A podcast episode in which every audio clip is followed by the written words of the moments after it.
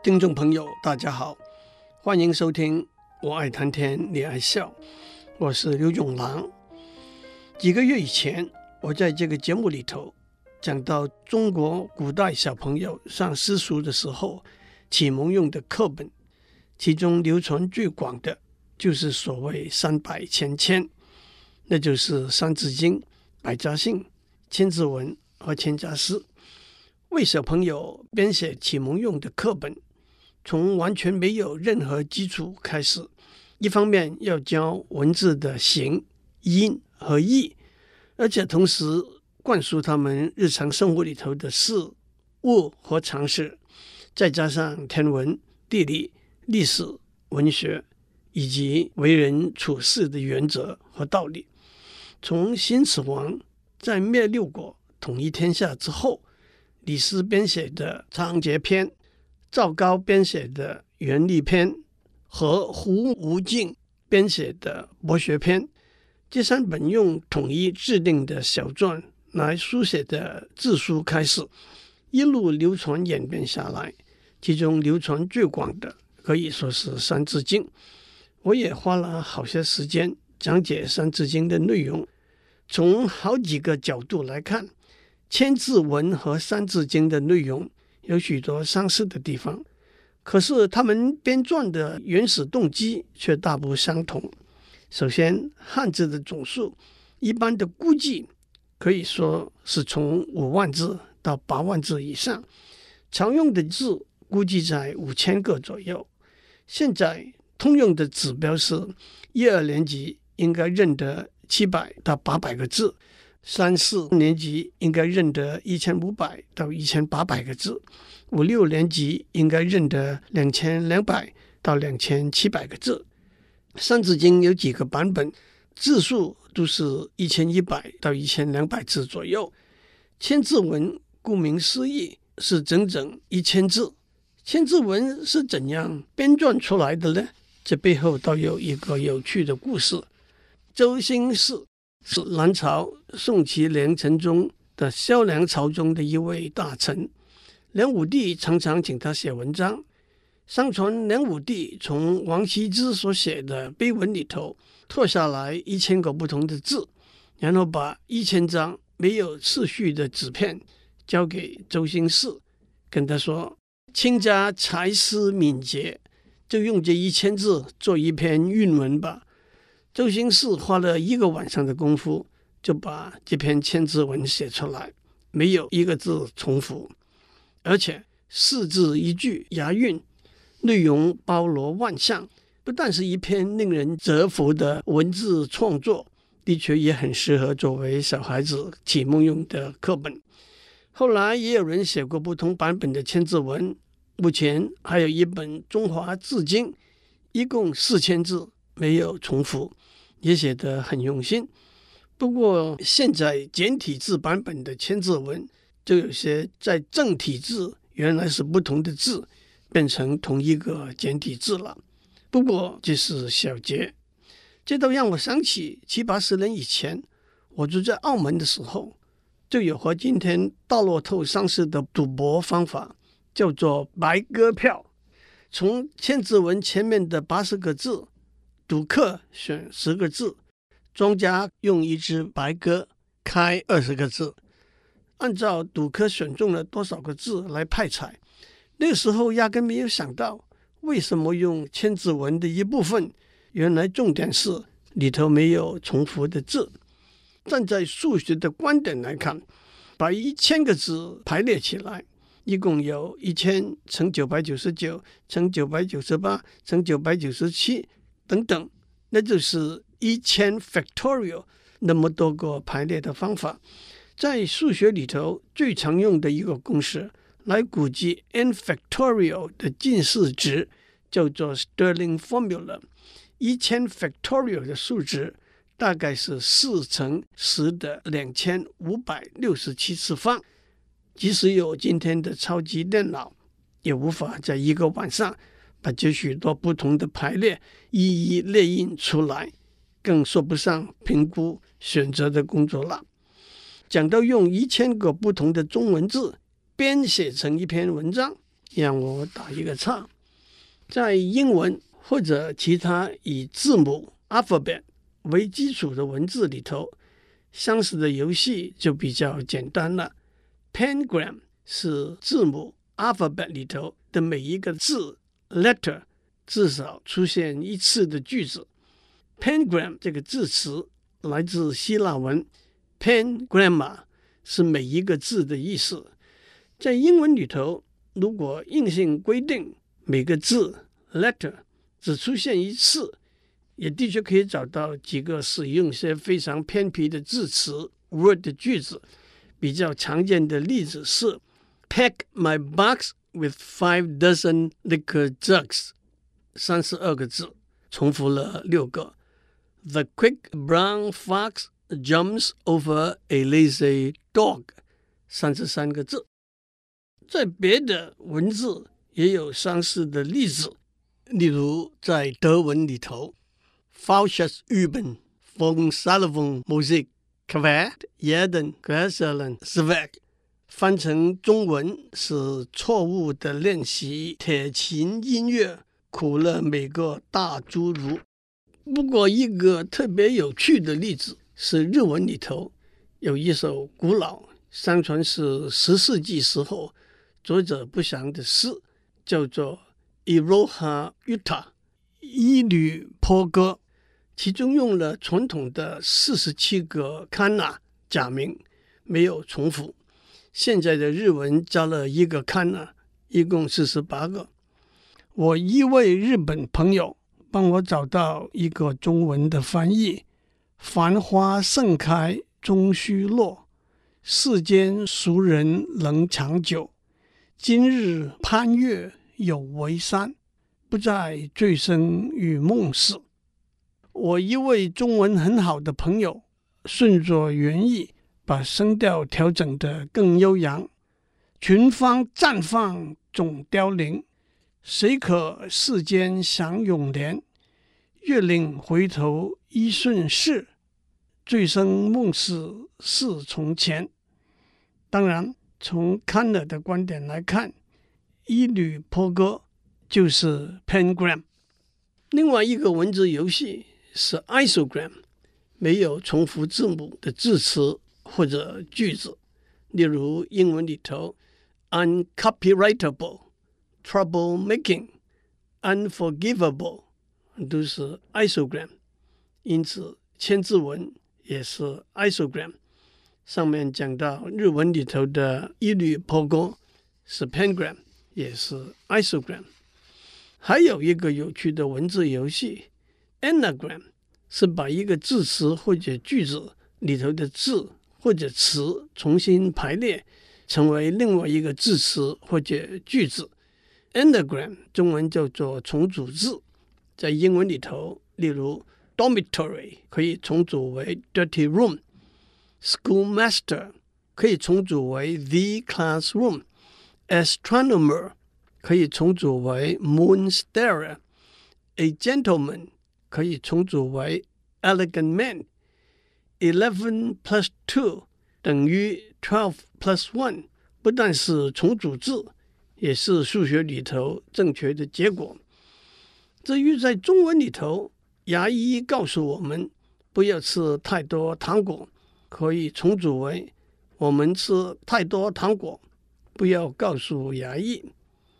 党国元老于右任先生是书法大家。有一次，他在监察院写了一个条子，不可随处小便，贴在墙上。但是有人觉得在堂堂的监察院挂上这个条子有点不合适。但是他这几个字写得实在太好了，所以就把这个句子重组为“小处不可随便”，真是神来之笔。至于英文从左到右，从右到左读起来都是正确的句子，叫做 palindrome。中文更可以从上到下，从下到上来读，叫做回文。这都可以说是 anagram 的特例。我以前讲过一些，就不再累赘了。不过回到中文，这里头又有一个有趣的例子。中文的字虽然很多。但是书法里头基本的笔法一共就是有那么八个。这就是所谓“永”字八法，“永”永远的“永”字，包括点、横、竖、勾、挑、撇、短撇和捺八个笔法，能够把“永”字写得好，对书法就有相当的掌握了。据说王羲之曾经用几年的时间专门练习写“永”字，后来成为中国历史上最有名的书法家。很巧的。在他最有名的《兰亭集序》里头，第一句“永和九年”的第一个字正是“永”字，所以“永”字也有天下第一字之称。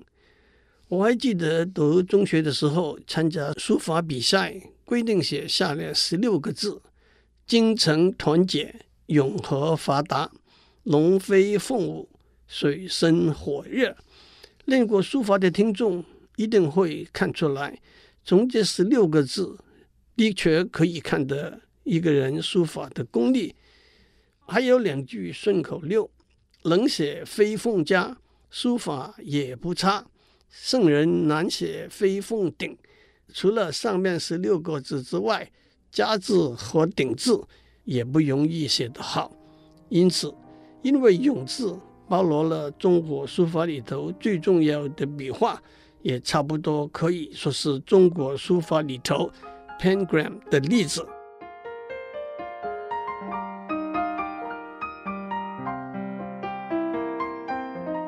接下来，让我为大家介绍千字文。我不打算逐字逐句来解释，只是选其中的一部分做一个描述。一开始，千字文从天文开始讲。天地玄黄，天地玄黄这句话出自《易经》，原来是天玄地黄，天是深黑色的，地是黄色的，所以一开始就把天和地分开来，就好像圣经创世纪里头的第一句：“起初，上帝创造天和地，宇宙洪荒。”宇宙在《淮南子》里头说。上下四方叫做宇，古往今来叫做宙，这也正是今天宇宙学 （cosmology） 里头时间和空间 （time and space） 的观念。洪荒是指地球还没有开发、混沌荒凉的情形。日月盈仄，盈是满，指月亮圆和缺，仄。是太阳偏西，是指太阳东升西降。辰戌列张，辰是指星辰，可以说是星体的总称。戌是指星座。古时候的人看到天上满布的星，就把它分隔成区域，好来辨识。中国天文学家分隔的方法是三元。太为元、子为元、天市元和二十八宿：东青龙、西白虎、北玄武、南朱雀。西方天文学家的分隔方法是分成八个家族，每个家族有若干个星座不等。这其中大家最熟悉的就是 zodiac 这个家族里头的十二个星座。zodiac 这个词来自希腊文，是动物园的意思。因为古希腊人把星座里头的星看成动物的形状，这就是大家熟悉的白羊座、金牛座、双子座、巨蟹座、狮子座、处女座、天秤座、天蝎座、人马座、山羊座、水瓶座、双鱼座。收点中文称为黄道，那就是地球绕着太阳运行的平面。一年十二个月，我们抬头就直接看到收点里头不同的星座。辰戌列张，就是说天上布满星辰。寒来暑往，秋收冬藏，那就是一年季节的变换。闰余成岁，闰是多余的意思。我们都知道，地球自转，每转一周就是一天。地球也绕着太阳公转，每转一周就是一年。但是地球绕着太阳公转一周的时间是三百六十五天五小时四十八分四十六秒。换句话说，当地球绕着太阳走了三百六十五天之后，还落后五小时多，才回到一年前的原点。所以每隔四年就差不多落后了一天，因此每隔四年就是闰年。闰年加上二月二十九这一天，把这落后的一天补回来。至于中国的农历呢，地球绕太阳一周，月亮绕地球十二又三分之一周，农历只有十二个月，大约三十天，小约二十九天，十二个月一共三百五十四天。所以地球绕太阳转，经过阴历十二个月之后，落后了十一天五小时。因此，在中国农历每隔三年就有一个闰月，但是这样还没有补足三十三天十五小时的差异，所以中国农历大约是十九年会有七个闰月，把这些差异补回来。其实历法的计算是相当复杂的，从天体的运行到季节的变化，都是要考量的因素。律吕调阳。律吕是音乐里头的标准音。中国古代用十二根长度不同的律管吹出高度不同的标准音，称为十二律。奇数各律称为阳律，也叫做六律；偶数各律称为音律，也叫做六律。律吕调阳是把音乐里头的十二个音律和日历里头的十二个月对应起来。云腾致雨，露结为霜，这就是水的三态。云是气态，雨和露是液态，霜是固态。接下来，千字文讲到矿物，金生丽水，玉出昆冈。金沙江流入云南的一段称为丽水，也称为丽江，自古出产黄金。昆冈就是昆仑山。以产美玉闻名。接下去讲植物，果珍李奈，菜种芥姜。水果里头的珍品是李子和奈子。奈子俗称红花，比李子的品种还要好一点。蔬菜里头的芥菜和姜，味道辛辣也比较重一点。海咸和淡，海水是咸的，河水是淡的。鳞潜羽翔，有鳞的鱼能够在水里游，有羽毛的鸟能够在天上飞。到了后面，千字文又在讲到植物，我不把原文念出来了。它的意思是：夏季池塘里头的荷花艳丽，春季园林草木抽出新的枝条，枇杷树在冬日里依然青翠，梧桐树在秋天。很早就凋零了。接下去，千字文开始讲历史，从中国古代的历史讲起。龙师火帝，鸟官人皇。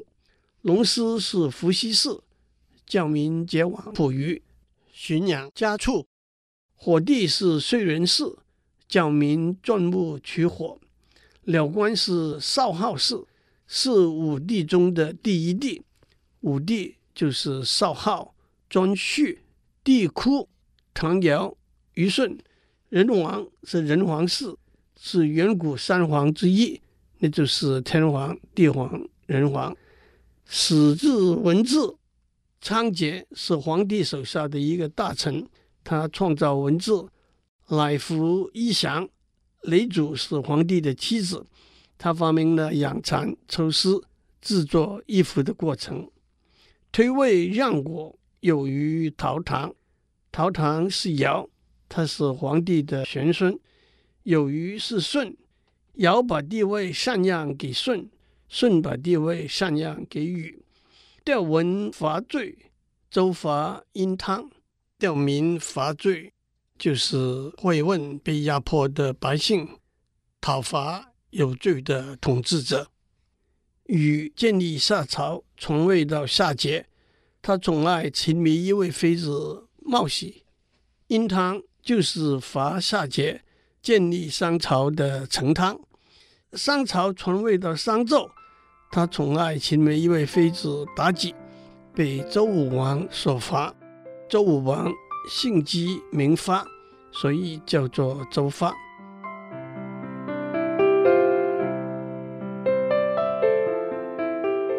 以上内容由台达电子文教基金会赞助播出。